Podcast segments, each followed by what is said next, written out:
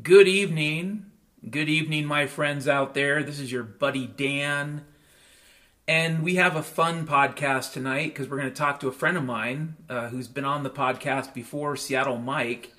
He recently went to France, but before we get there, it is Thursday, October the 6th, 2022, just after 7 p.m. Mountain Standard Time where I am, but it's about six-ish, six-ish, whatever, where our good friend Seattle Mike is.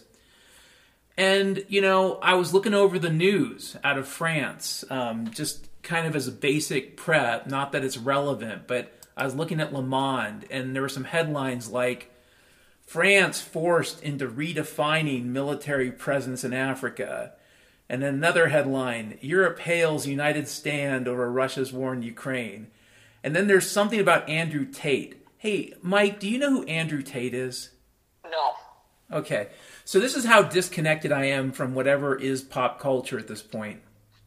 I have no idea who he is. He according to the headline, he's an Anglo-American influencer that is omnipresent on the internet and is a mis- and is a mis- misogynist, which means he hates women or something. Um, oh. You know. Well, that's probably why I don't know who he is because I love women. Well, I, you know, women are great. Men are great. I'm kind of of the general opinion that men and women, more or less, are equally capable of good and evil, any way you cut it. So, Yeah, but can I make a confession? yeah. Okay.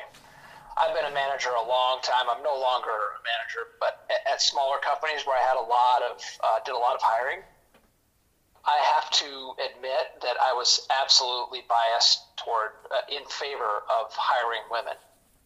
I mean, I'll, I'll admit it. If I had what I looked like equally qualified candidates and one was a man, one was a woman, I was going to choose the woman because, I mean, quite honestly, on average, fewer issues at work. Few, they didn't bring their home issues with them. Uh, much more organized, able to multitask. Typically, as as leaders, especially in like a service type industry, uh, people will do something for a woman where maybe they won't do something for a man. So Yeah. just just my my confession of being a discriminatory hirer in favor of women. Well, I mean, you're providing some good reasons why you have this perspective. I, for one, believe it cuts both ways. I, you know, you've had some positive experiences with women, and I'm sure that other people have had not so positive. And and the only conclusion I can come to is I think men and women are equally capable of of doing good work and equally capable of being shitheads. I would agree. I, I just don't. I, I kind of feel like a lot of the debate around the edges, like the, what you're describing, is incidental in a way. But yeah, I get it. If you if your experience was one way, I mean, how can I argue against it if it had positive outcomes? You know what I'm saying? Right. If, if it's something you can measure and you can do so in a non-controversial way, then I think you know, sure. Um, but beyond that, I don't know. I I just read these headlines because I thought maybe there'd be something interesting in here. But the reality is, these headlines read like the same dreck you'd read in any newspaper in this country. Yeah. yeah, yeah, absolutely. Um, so you you recently went to France. I did. Yeah. Um, spent, including travel time, a complete two weeks there. Um, so, well, I don't know. It's kind of difficult because you lose a day going there and you gain a day going, going back, so it's kind of hard to measure. Um, but basically, 13 days. Um, we, we were back on the 14th day uh, from when we left. And um, yeah, it was uh, very interesting. It was a bucket list item for my wife. I, when she first started talking to me about this, um, excuse me, about a year ago, I was um, in a different place probably. Uh, I didn't believe actually that we would have. Well, maybe that's not true. Maybe that's that's not true. Listen, can I, stop you I right? Hey, like there was a Mike. 50-50 chance that we would even be able to take the trip. Yeah, Mike, can I stop you right there? Yeah. I'm I'm of the every day that things still kind of work. I'm amazed. Yeah.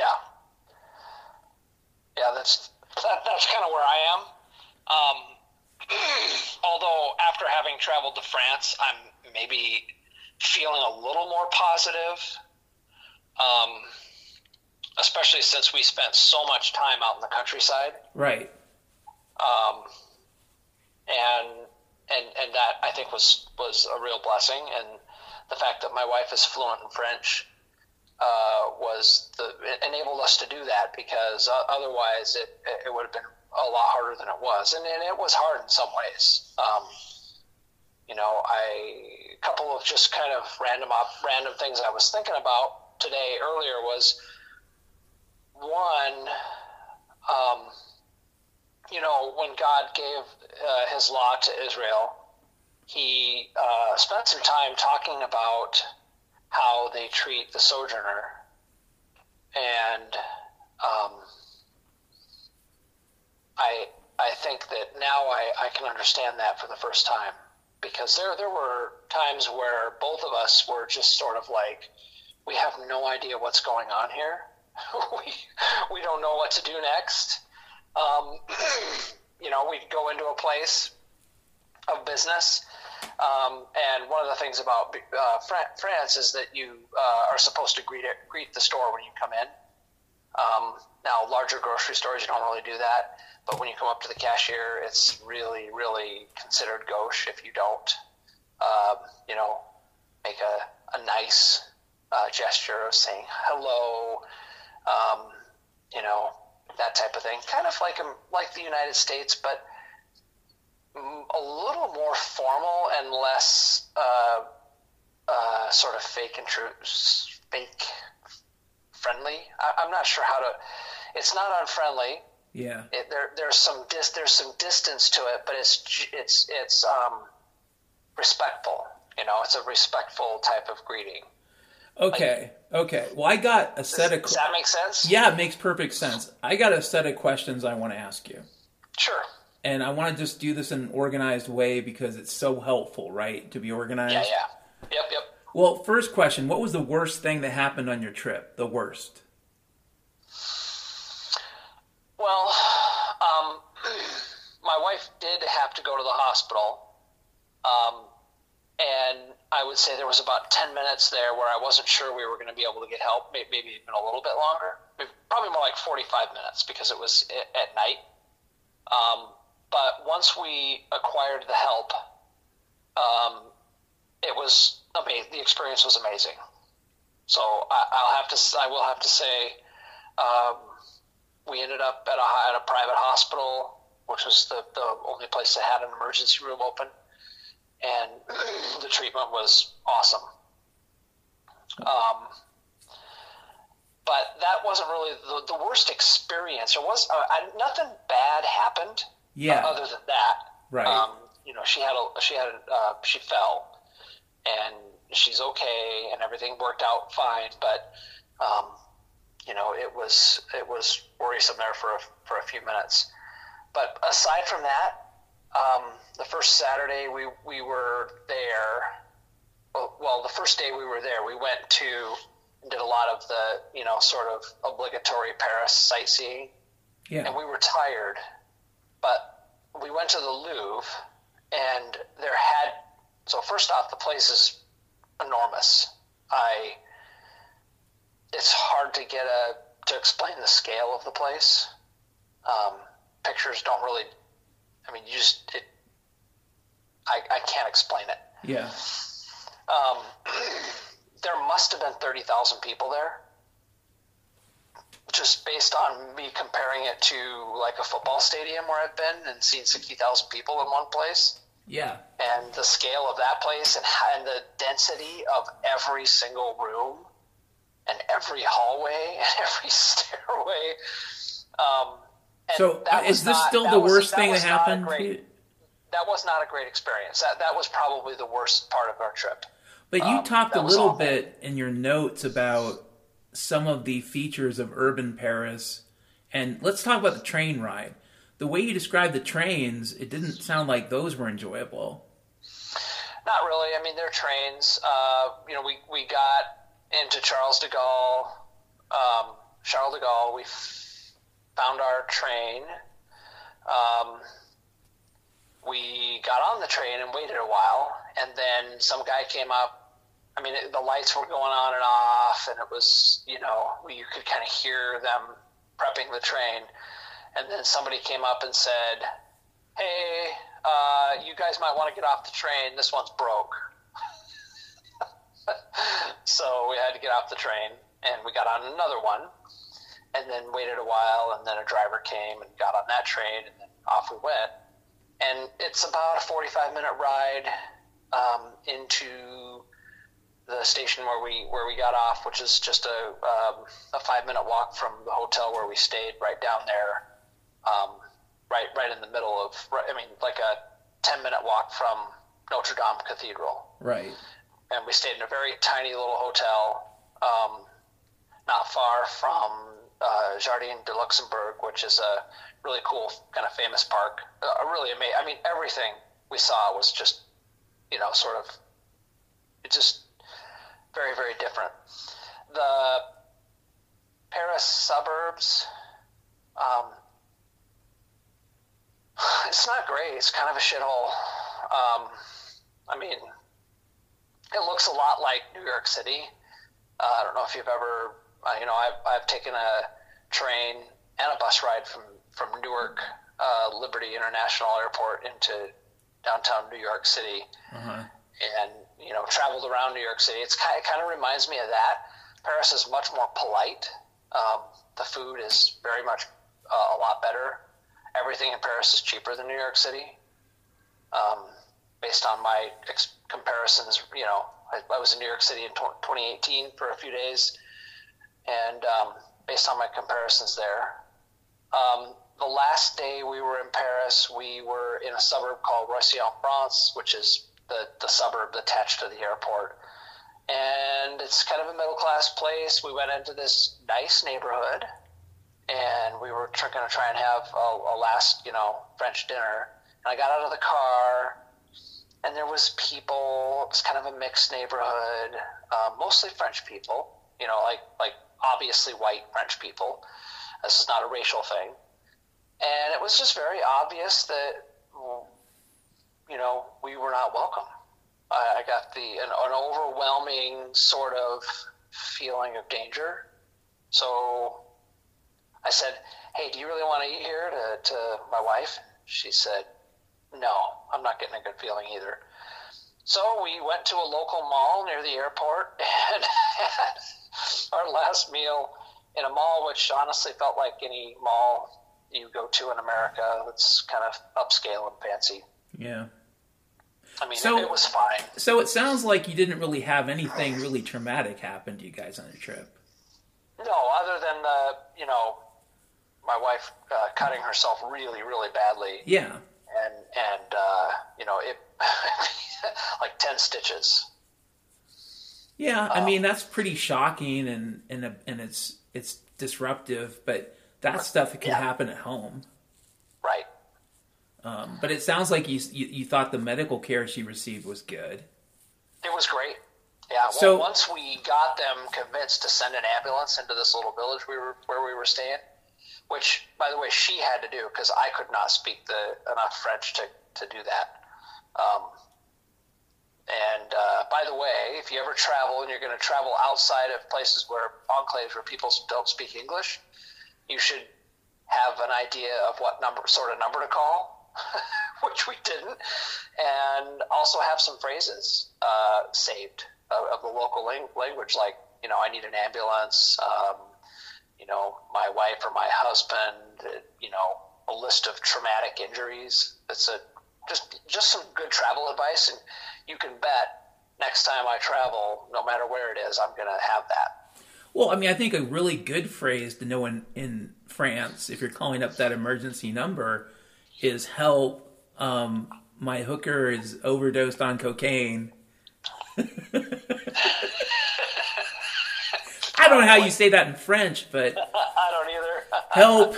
My hooker's OD'd. You know, I'm kidding.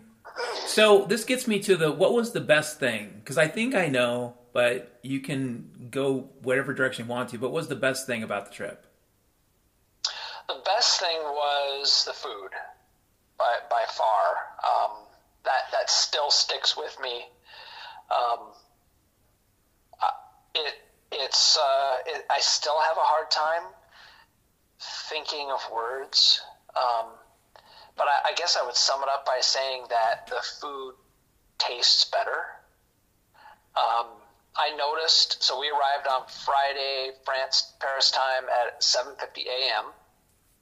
And the next morning, I used some natural deodorant that's very, very, very mild, and they have kind of like you know coconut and lime flavor or a scent and whatever, right? Well, this happens to be coconut and lime, and in the United States, I can barely smell it.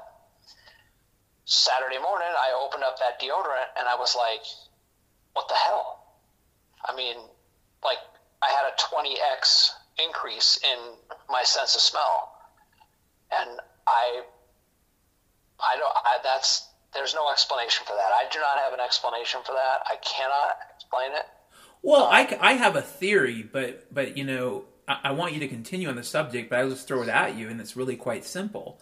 That if if you're if you were to say, is it possible that the food is healthier in other countries than it is in the United States? I agree with that. Um, and and and our food isn't really any cheaper from what you're saying. Like from what you told me before, it's like it sounded like a lot of meals were very reasonable, but you pay um, a lot of money right now for food in this country that just doesn't taste quite right. I can talk to you about cottage cheese the last few weeks. I eat cottage cheese for breakfast. And in the last few weeks, it's just like it's this white bleach slop. It, there's not even any curds in it, you know? It's just a slop. And I opened up this can. I won't say what it was, but it was something I, I might have bought 10 years ago. And it wouldn't have made me want to throw up. And I opened it up today and it smelled and tasted like, well, I don't really know what dog food tastes like. But given most of taste is in the nose, it, it seemed like dog food, you know. Wow. And, and and listen, dude, I don't care what it is. I don't care if it comes from the the vegetable aisle. I don't care if it's something you cook or something that's prepared. It seems like food in the United States has been on the decline. And in terms yeah. and, and if you if you don't have nutrition from food, and I know it's a long-winded way of saying it, but that impacts things like eyesight and hearing and sensitivity and frankly overall health. If you're eating essentially food that has no nutritional value other than calories, then you're really just you're really just slowly starving to death. Yeah. I mean, don't you think that's a fair statement? I I, I agree, and um, I try I try to limit my processed foods, but I mean, like who knows how good the vegetables are that we're getting. It's everything. You know? Uh, listen, dude, it's everything. I cook stuff from scratch and I and I also get stuff out of the can. And it doesn't matter the source. Everything yeah. is and I know this makes me sound crazy, but it seems like a lot of our food supply is just not very healthy. And you know, it's funny because I remember watching this um and I know I'm doing a bit of a a diatribe we're going to get back to France in a second, but I remember watching that Penn and Teller show on Showtime, bullshit. And they did this one episode on food. And it was like they basically want you to believe that the Norman Borlaug way of getting food out of the ground is equivalent to the sustainable three field system type method. And their argument is well, look at the calories. And listen, in terms of calories, they really do pack in the calories. The problem is we need more than just sugar from our food to survive. Isn't that a fair statement? Yeah. You know, well, you you said you said you had a skin condition that kind of cleared up because of this going to France and eating. Yeah, food. yeah, absolutely. Um, and it's kind of creeping its way back. I, I, don't know if it's food. I don't know if it's um, you know something that's in our environment. But this started happening to me when I was um, let's see, in 2000, late 2006 is when I, I first started having this issue. Nobody can explain it, and they did some tests and said, "Oh, you're allergic to wheat," and I'm, it does make a difference to me in terms of my overall kind of like congestion if I eat wheat or not. And I ate a lot of wheat in France. Let me tell you what. I just ate like a French person, and that's not the source of my skin issue, as far as I can tell. Um, maybe uh, maybe it's GMO wheat. Maybe it's whatever crap they're spraying on us in the air. I don't know, Dan. I I, I, I mean, can't explain it. I mean, I know, and I'm not expecting you to have an explanation, but the thing that troubles me is that the truth about the food or the air or the water is one of these things that we're just not going to know until it's too late. And it's way yeah. more insidious than any magical bioweapon thought up by some science fiction writer in Wuhan. Way more scary that there could be materials in our environment that are slowly killing us. And, um, you know, you, you just don't know what day it's going to be yours. I don't know, dude. Maybe I'm making more out of this than I should, but it does seem like the food you ate there was actual food, which means it contained more than just sugar.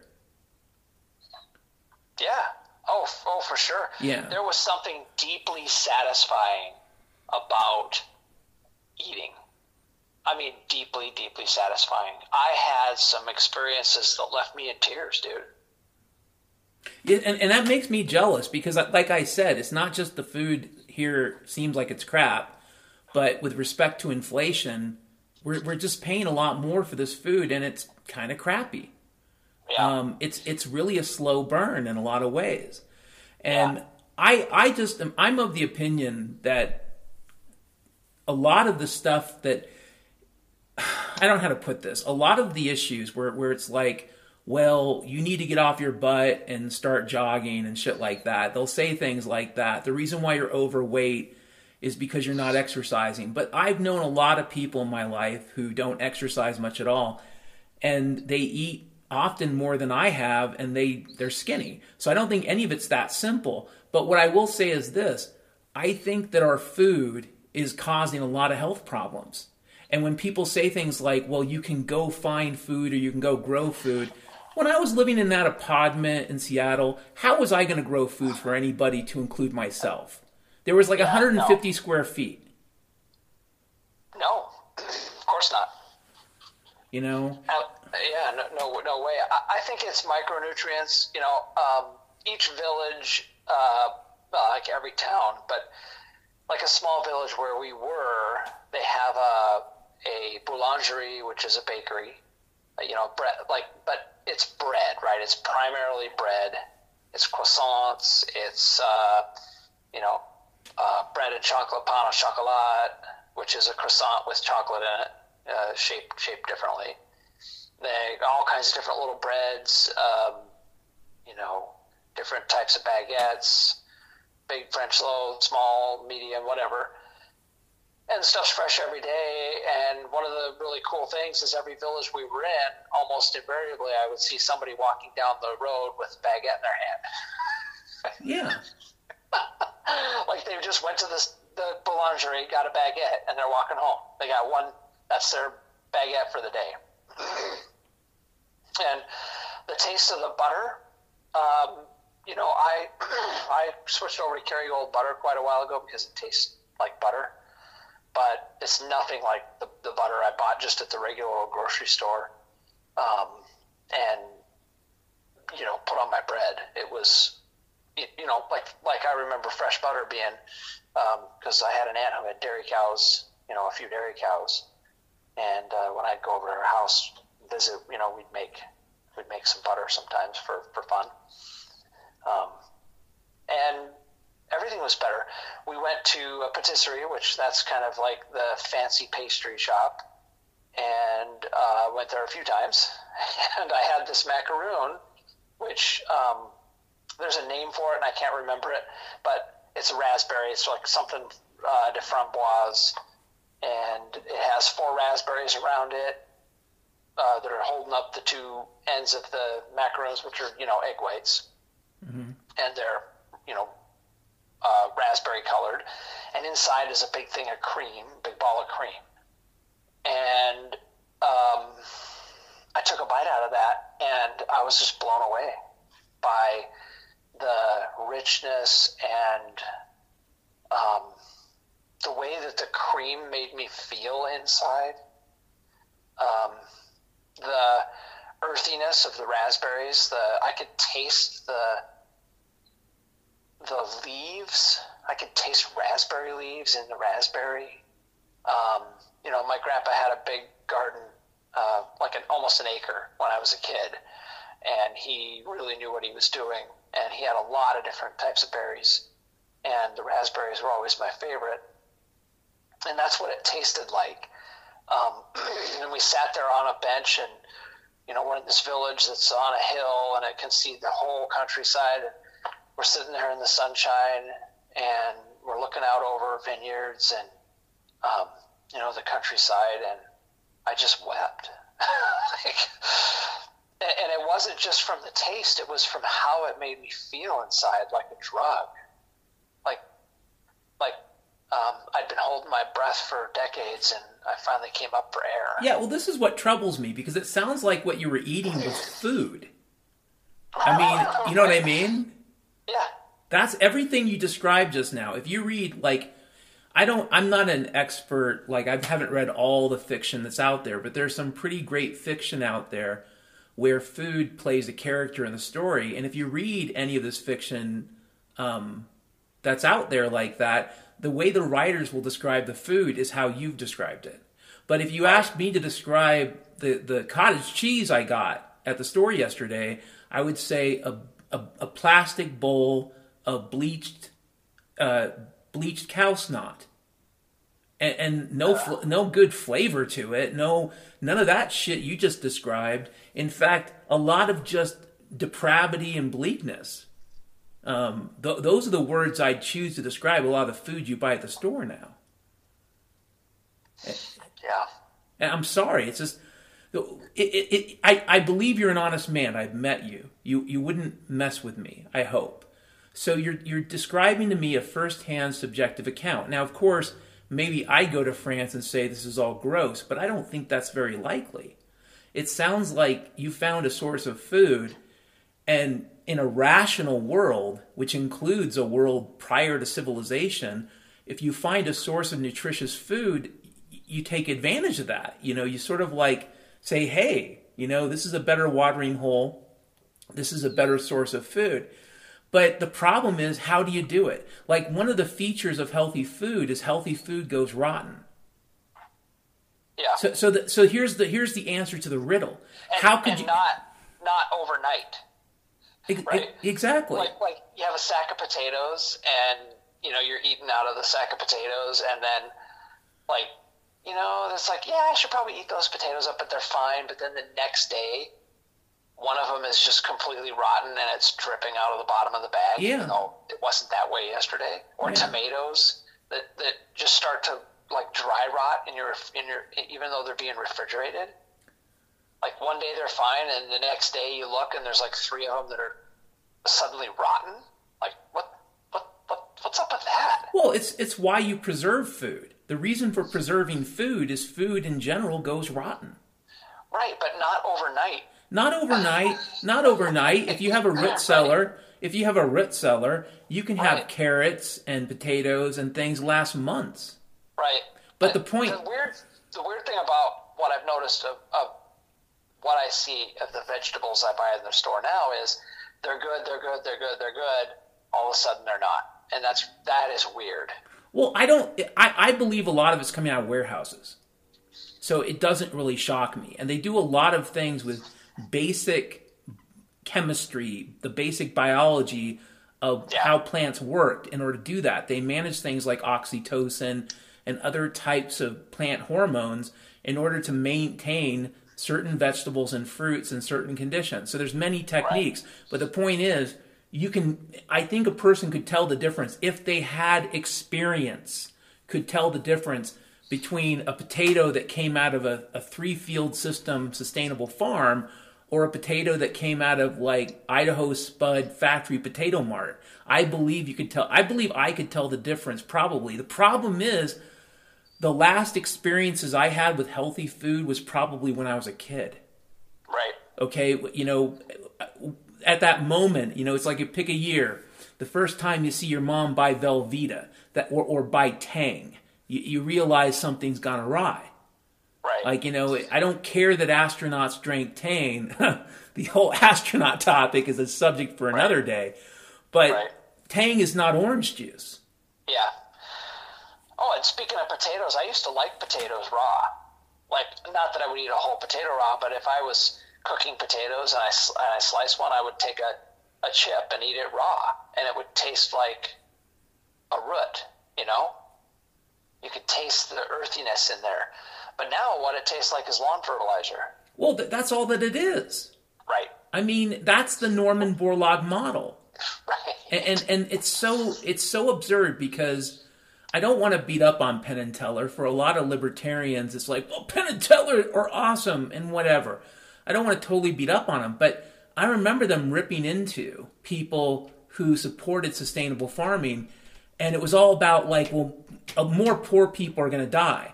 But what if there's a counter argument? What if, in fact, more people will eat? Because this is what I was getting at about the whole like, how do you get the healthy French food here?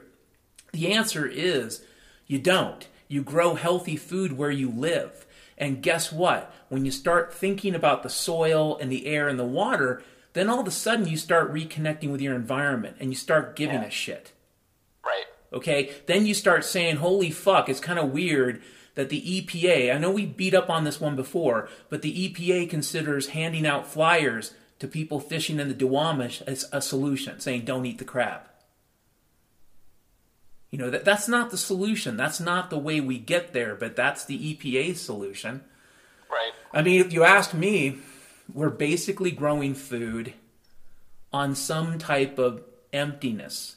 And we're pouring a lot of pain onto that. We're pouring a lot of like, well, we stole this from here and stole that from here. We're pouring it onto the to the emptiness. And then whatever is left of the topsoil in whatever toxic form it's in ends up in the Gulf of Mexico. And and that's where we're at mostly with growing food in America right now. And that has to change. I want to be able to enjoy healthy food without flying to France. Well, at some point it will change because, as the the, the permaculture guys will tell you, you know, ten calories of energy and effort to produce one calorie of food is not sustainable. It It's never, it, yeah, it never was. It never was. But it's kind of like that analogy that that analogy I use. I'm gonna drink a little coffee because I got a bit of cotton mouth here. I've used this analogy before um, because I've had the issue of peak oil come up in some of my podcasts, and I've researched the topic. And here is my basic position: um, if you have a civilization that is the equivalent of a Ford pickup with 500,000 miles on it that gets, you know, 20 gallons to the mile and you end up broken down by the side of the road, is it because you ran out of energy or is it because you have a shitty pickup? And, and the way we currently run affairs as human beings, the way we currently interact economically, politically, whatever term you want to use, to me it's like the Ford pickup. So so what other outcome did we ever expect? Yeah. This isn't Eden, is it? No. So so no. if we if we drill if we drill a hole in the ground, we're not going to probably get an infinite supply of fresh water. And if we drill a hole in the ground, we're probably not going to get an infinite supply of oil. Yeah. Probably, right? If if you're a Christian, you can recognize that, and if you're an atheist, scientific materialist, you should absolutely understand this. So why Yeah. are why are people believing? This is the eat your have your cake and eat it too problem, Mike. Why do people think we can have this the Norman Borlaug way and still have healthy food? Um, the same the same reason why people think that they can send their kids to a government prison and expect them to get educated. And I, I tell you, it's the same Ford pickup, Mike. Right. It really is. It's the same crappy Ford pickup. I don't care if it's Yeah. oil. I don't care if it's food. If if you don't if you're an American and you don't understand this, the production of most of the food in this country is deeply regulated and deeply controlled and highly crony. And for all intents and purposes, well, I'm going to call it government because you can say that Archer, Daniels Midland or some of these other companies are independent, but they're only independent in the way that Lockheed is independent. Okay? If you take away the subsidies, if you take away all that cronyism, a lot of these big agricorps would fold. And, and, and probably, as you pointed out, they're probably going to anyways. A- and the, the the direct subsidies are just the tip of the iceberg. The rest of that is all of the cronyism and the regulation and um, the the the incentive structures that enable those giant corporations to even exist in the first place. That in a free market, they probably just wouldn't exist. Yeah, and and so here's my answer to the conundrum of how I get healthy food. I get healthy food in part if I can find a source of it locally, and honestly, even people that call themselves organic really aren't. Or we can wait until after the collapse when it, when we're just going to have no choice. If we want to actually eat, we're going to have to do sustainable farming, and it's going to have to be local. Yeah. Um, We have no Yeah. choice. This is the thing. This is where we're at in the game. We might have thought we had a choice 50 years ago. We don't have a choice now. If we don't migrate to something more sustainable for farming, it's absolutely guaranteed that billions of people are going to die. But what's as bad is we're going to we're going to continue to have billions of people with chronic illnesses that in my opinion are mostly due to our food Yeah. You know, diabetes, cancer, heart disease. If you ask me, um, and to include dementia, I think a lot of that is impacted by the diet we have. And for all the calories, we really are kind of starving to death. Yeah, we're getting fat, but the problem is human beings need to do more than just store fat. They have to maintain metabolism and ongoing operations. The reason why all that food turns into fat is because it's not much good for anything else for our body. Well, it's even worse than that, Dan. When when your body ingests toxins, it stores it in fat. Yes. So, um, and that's why it's so hard for people to lose weight because their body doesn't want to get rid of that fat all at once and and you know have your liver shut down. Exactly. And that Excuse me. It wants to process it a little bit at a time. right. and and that's that's really the sad thing. You know, I I didn't see. I saw a few fat people in France. You know, who were French, right? I did see some. I did see some Northern Europeans who were a little fatter.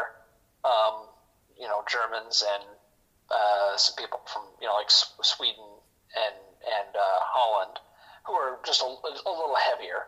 Um, and I saw some Americans who were also just typical Americans. Um, but as far as your average French person, no, I, I didn't see much of it. And you know, I, I sent you a picture of a, a gigantic platter for 12 euros that I got at a tavern, and this was local cheese, hams, ham, and breads, and actually the potatoes were local too, the French fries. Um, and that was heaven on a plate, dude. I mean that. I don't think I've ever felt so full and satisfied in my life. Um, I had a I had a crepe uh, out on the coast of uh, Brittany, um, which in, in French is Bretagne, um, and it was uh, made out of buckwheat, and inside it was uh, smoked fish and a white sauce, and it was like little little pieces of herring or little herrings or something. I'm not sure what the, the fish were. so we didn't know the name. I, neither one of us could figure out the name, but I just ordered whatever on the menu and, and went with it, right? Yeah. Oftentimes I had no idea what would show up, and it, it was always delightful. always. And the, the uh, ciders, um, and I had all kinds of ciders. Uh, the cider was phenomenal. I had a pear cider that um, was like uh, as complex as a wine. It was really, really just sort of unbelievable. I I don't know, man. Everywhere I went in Paris, the food was good. It was so shockingly good. It just was jarringly so much better than anything I had experienced. We walked into a random cafe next to the Sorbonne, and had breakfast there, and the guy made us uh, coffee, you know, little cups of coffee. He had Valencia oranges, and I watched him behind the bar, fresh squeezed glasses of orange juice in a little in a little hand press for us. Um, he cooked eggs sunny side up that were completely perfectly cooked with uh, a little uh, homemade uh, jam. That's something that they really pride themselves. They say this jam is homemade.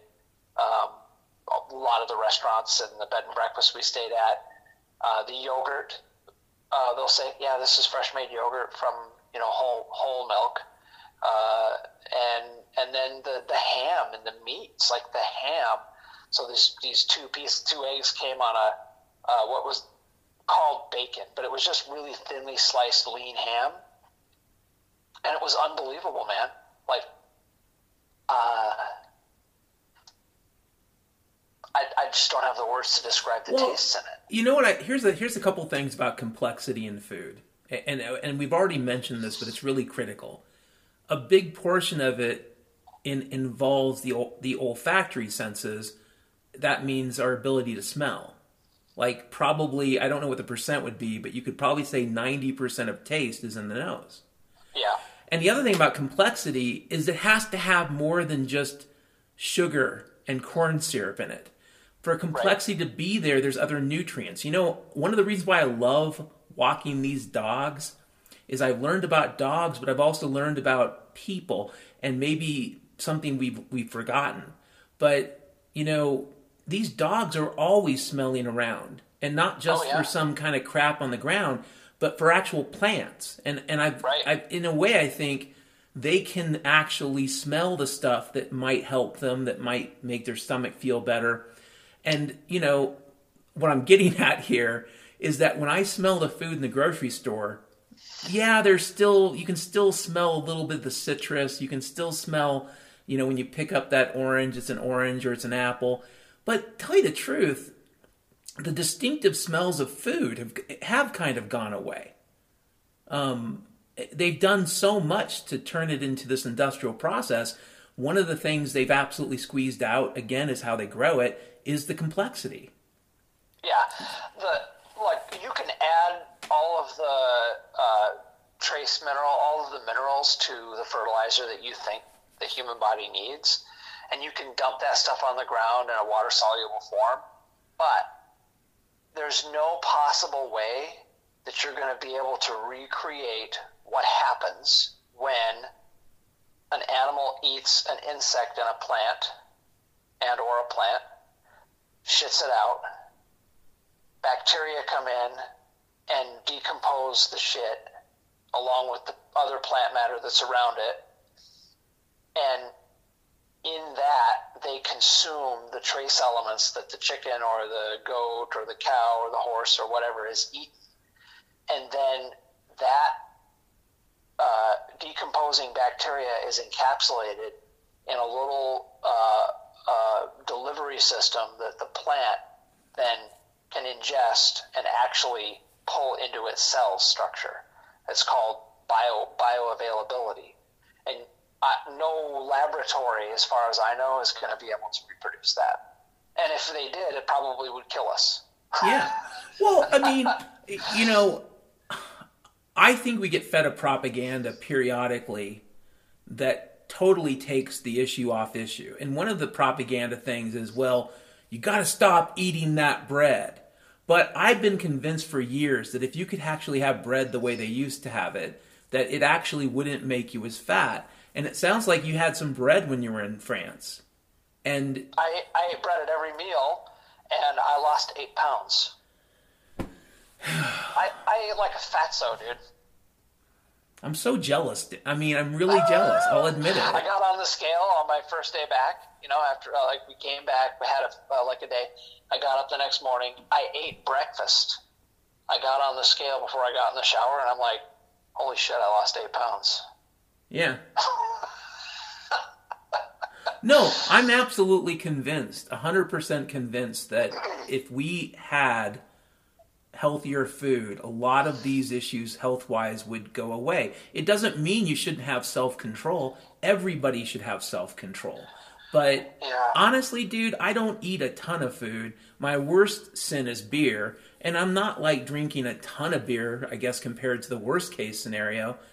But I gotta say, um, it's a real struggle to not gain weight with just the food we have.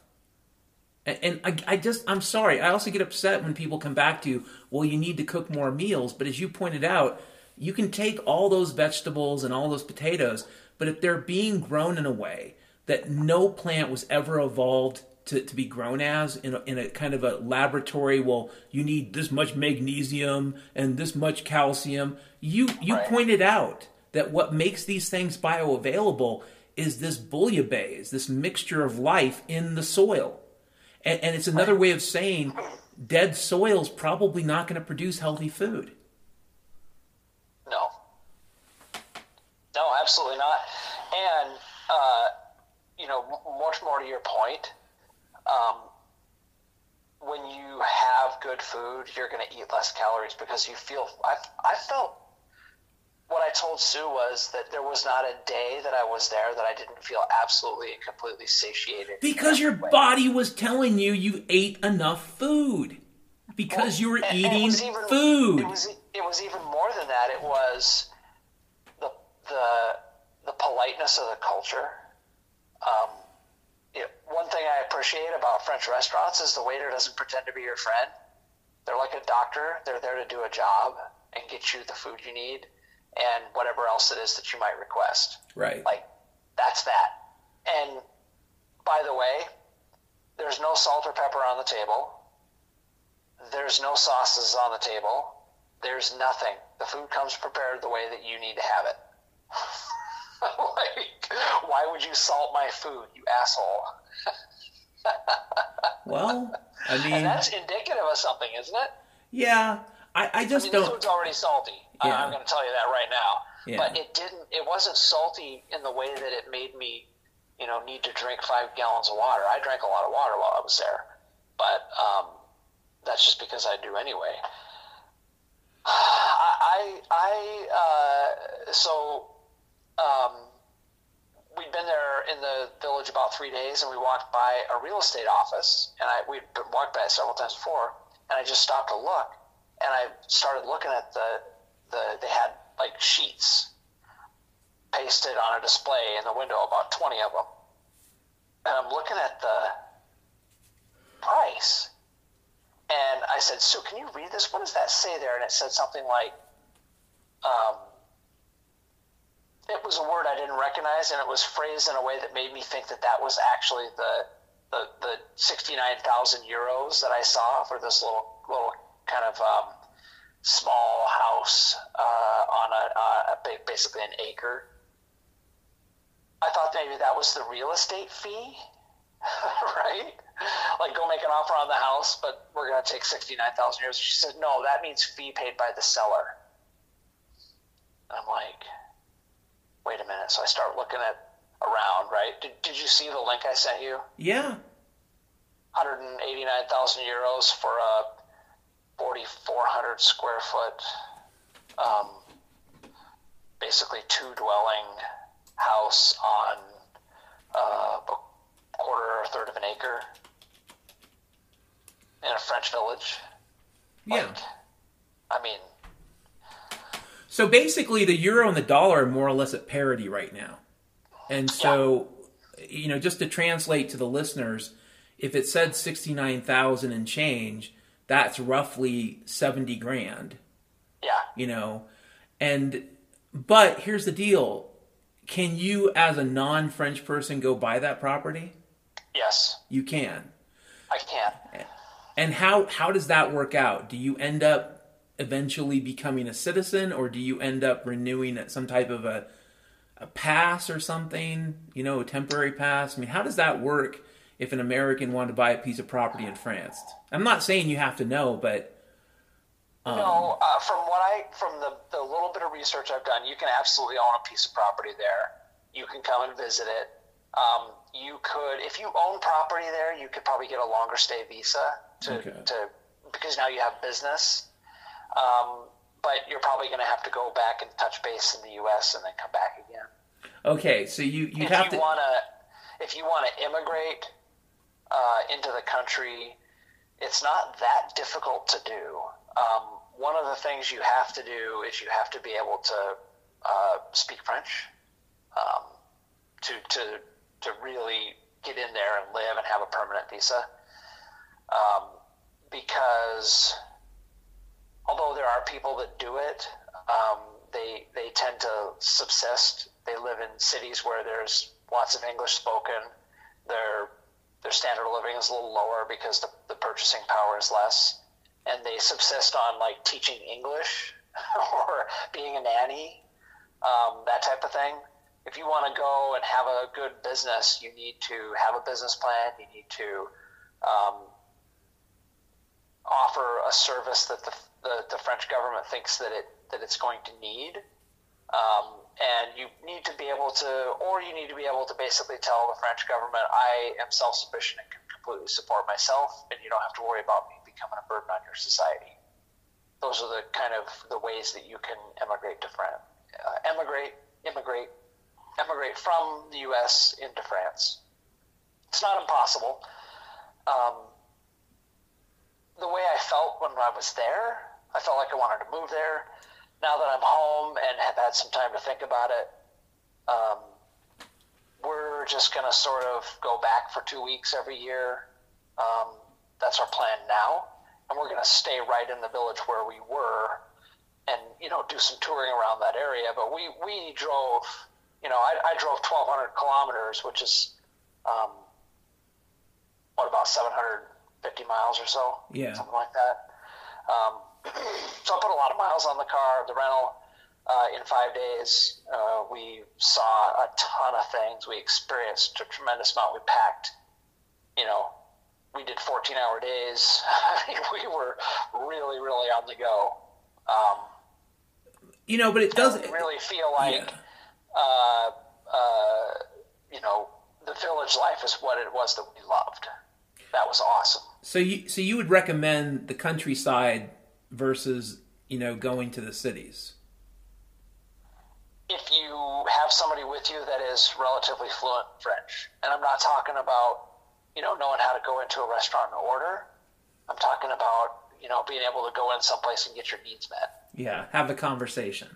Yes, have a a basic you know transactional conversation and describe you know like be able to describe the things that you need not just uh, you know be able to pronounce the words that you that you see on a menu, um, or or you know have a do some abstract ordering, but have a level of fluency.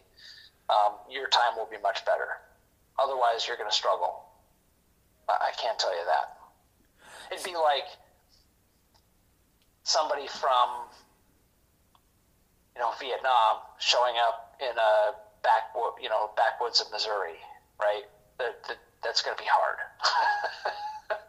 yeah, probably. Um, but that's probably happened in you know, especially after the boat lift back in the mid '70s. You know, right? Um, but it's not to say that that person had a great time. No. Right. That, that's and that's my point. Like, if if you want to have a good time, yes, go out to the French uh, countryside, but probably state of tourist attractions. There's castles. There's lots of things you can do where people there are going to speak English. So, um, you know, if any if any of your listeners want to reach out to me and you know them and they want some advice, I can definitely you know correspond with them via email. Well, I included the Twitter link, your Twitter link, in the notes if that's okay, because I figured sure that's a yeah, public profile you can let people hook into, and it doesn't say sure. too much about you. Yeah, and I, I just have to warn people that I haven't been very active on Twitter or really on any kind of media at all. I, I, I post on there once in a while. I go on like a two hour posting binge, maybe once a month or something, but that's about it. Um, but yeah, I'm happy to do that. I'm, I'm really happy to, to give people some advice from, from my perspective. And, you know, this is just what I experienced. Um, it's a it's a limited experience. There were times where I was completely lost in terms of just what was going on. I didn't understand. Um, so you, you have to keep that in mind. And you know, maybe we tend to draw conclusions that are uh, not correct in the other times. But when I was lost, I just literally just sort of put my mind at park and went, okay, that happened. Uh, okay. um, but no, it was good. We we uh, thoroughly enjoyed it. Um, another experience I had that was sort of magical was going into a a couple of wineries. So one of them was in the village that we stayed in, and that was pretty cool. Um, it it's uh, you know there's this night uh, night castle from the 900s, um, and I do want to talk with you about that at some point. Uh, which is a really weird thing that occurred to me while we were there. Um, put a pin on that. And uh, this wonderful French woman gave us a tour. It was all in French, and by that time I was maybe picking up about 40% of what she said because she kept it pretty basic for us. Yeah. And that was kind of fun. and then at the end, we went in and tasted a bunch of wine. The Sauvignon Blanc that is grown in the area is uh, really cool because there's three different soil types and if they keep the grapes separate separate when they vent vent the wine, um, you can really taste the soil. That's really cool.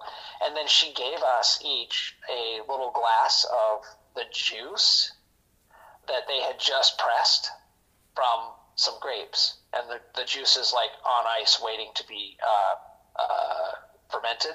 Yeah. And Dan, that might be the best thing I've ever put in my body. And another thing you pointed out is oh, that unbelievable. Yeah, that grape juice. Yeah. Another thing you pointed out with the French wine is you don't have all the sulfides. Yeah, I, I consumed an entire bottle of uh, Sauvignon Blanc from that winery because Sue doesn't really drink, and I ate maybe over about an hour and a half, and uh, the alcohol content is a little less. It's maybe a percent less. Um, uh, or half, you know, half to a percent less on average than, than an American bottle of wine. Um, and I think they do that on purpose to, you know, to make sure that you don't that they have the flavors that they want. Um, but a whole bottle of wine is still, you know, uh, more than I would drink in a sitting here, and I didn't have a headache or a hangover. Huh. So why so, didn't why didn't you get me a case of that fine wine? I didn't even get myself a case. okay, okay, okay, okay. I, I really wanted to bring a case home, but the more I researched it, the more I realized that probably it would end up in the hands of the, the border pirates. So, um, which which AKA means the government. Right, know, right. The, it, it, it, would just they would find a pretext to um, impound it and drink it themselves. So that that is the overwhelming experience of people's accounts that I read, unless they have connections. So you you could absolutely I could buy I could have bought a case of wine. Um, I could have uh, exported it. I could have presented all the paperwork and the invoice and paid the tariffs and everything. And there's probably about a 60 or a 70% chance from what I've found that you'll never see it. Yeah, I mean, and it's funny because we were sold when we were sold globalism. We were sold that stuff like that would never happen, ever. Right. And it really was just another kind of bullshit. Um, I don't know. Go ahead. You know, we did bring a few bottles home. I gave uh, a bottle to my dad of, of uh, Pinot Noir, which is the other, uh, which is the red grape that's grown in that region. Um, and those are grown on 70 year old vines in that particular winery. And that was one of the best wines I've ever tasted. So I bought a bottle of that for myself. And I bought a bottle of late harvest um, uh, Pinot, uh, not Pinot, uh, Sauvignon Blanc, which I really like. That's a sweeter wine. They let it um, almost ferment on the vine, and then they pick it and uh, you know uh, ferment it. And uh, that's a wine that I really really enjoy. It's it's on the sweet side, which is not normal for me, but I like that late harvest um, white wine. So we're almost out of time, but I have a I have a, I have basically a kind of wrapped up type thing. Before we before we continue though, is there anything else you'd like to mention about France or your trip before we wrap up? Well, I went there expecting to maybe be a skeptical American about it. Um, and I was completely overtaken by the the countryside, by the people, um, by uh, the politeness of the society, and how warm and friendly the people were once they realized my wife was speaking French and that I was trying. Um, we had some very, very, very good conversations with people, um, with with some just just random French people. This guy who owned a canoeing uh, rental place, we sat and talked with him for about an hour, um, and he just did that on his own. Talked with us about politics and culture and his perception of traveling in America and his perception of Americans and um, his own take on his own government. And it, I, I was just blown away, and I'm completely in love with the country. Well, I mean that's so, that's good. That's good. I mean, my ex-wife was a little bit of a Francophile, I think, and so I have mixed feelings about France, but nothing to do with France itself, just other things. Like I don't know, it, the way you describe that lifestyle in the countryside, it, it does seem like something that I that I would love, but I have no earthly way how I would ever get there or, or afford it or any of that. I mean, I know people always say, well, you can, you know, do this and this and this, and I don't know. And the other thing that bothers me is that we could still have that here. We did. we did. I know when I was a kid, we did. So we could still have that type of environment in this country. But in order to do that, we have to actually get rid of a lot of government. Yeah. We do. You know what was was was interesting is we were at this um, winery, and it was kind of connected to this uh, uh, goat farm, and uh, the some other Americans and, and who we got to know while we were there were sitting around this table, and we were talking about you know the uniqueness of the village life, and I said, you know, I grew up in a, a small town but really actually is it's a it's a very small city, a navy town in Washington. And I remember in the 1970s that my mom would go shopping, and we would go to the bread store, and we would go to the butcher, and we would go buy produce, and then we would go to the supermarket and get you know all the box food and you know the commodity type stuff and some of the people there were like, yes, I remember that. And some of the people were like, I never had that experience. And it was a very interesting sort of um, kind of take on the rolling changes that have come to our, our, uh, our economic and, and physical life over the past, you know, 50 years of my life. Well, I think a fair statement, in my opinion, would be the following that the human ecology of the United States has gone downhill my entire life. And I'm sorry, and that sounds really stark, but there is an ecology, there is a human ecology to how we thrive. And it's been it's not been going that direction. No. No. I, I'm I'm uh, I feel very alienated. I mean, man, I felt alienated before I left. and right now, I feel extremely alienated from from what's going on around me. Stu and I went to a a um, burger joint yesterday, and we waited there. We had a the burger was amazing. I mean, it was probably the best food I've eaten since I've been back. But we had to sit in this little place, and I had to sit next to this family who I mean, were all so fat. I, I just couldn't believe it. Eating, the guy was eating a triple cheeseburger and onion rings. And I mean, I'm not going to cast stones. I had a, I had a burger, but I had, you know, I had like one patty, right? That's all I can eat. And the kid was eating in front of him, was playing with his onion rings, and, you know, like putting them on his face. And, and I just felt like, dude, like you would be like shot daggers in a French restaurant doing that. And I mean, how did you get that fat? Like, well, I think we've talked about how that happened, and and it's also, I mean, listen, dude, I think that I'm talking uh, fat though. I understand, like but dude, I'm year old guy, thirty five yeah. maybe. Yeah. Easily 400 pounds. That's really fat, but if you ask me, if you walk down the aisles of these grocery stores, the explanation's right in front of you. Yeah. And and you know, it's not I don't know how else to put it. You get fed a lot of mixed messages in America about diet.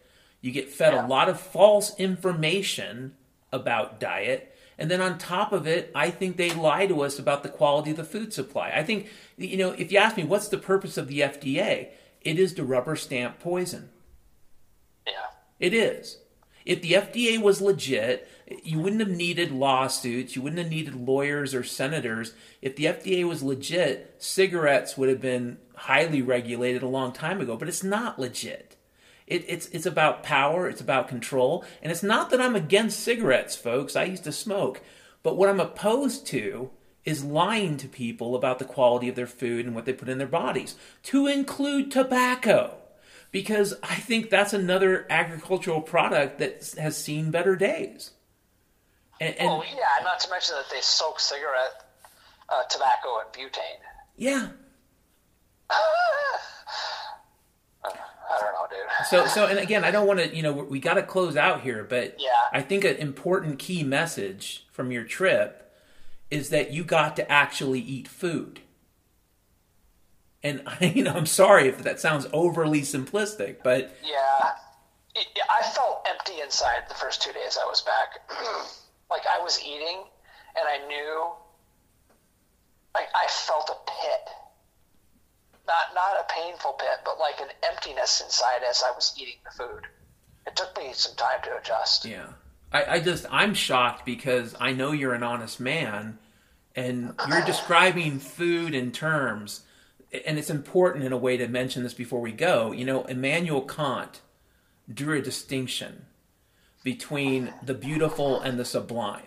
Humans Right. can create beautiful things according to Kant, but only the Lord in heaven, God, can create the sublime. And the food you're describing sounds sublime. I've told some people that I, it was a religious experience for me. I mean, I, I had I had some food experiences that I could only describe as ecstatic, and I mean like physical, emotional, spiritual ecstasy. Well, um, I, I want to mention one other thing before you go, or and to you and the listeners.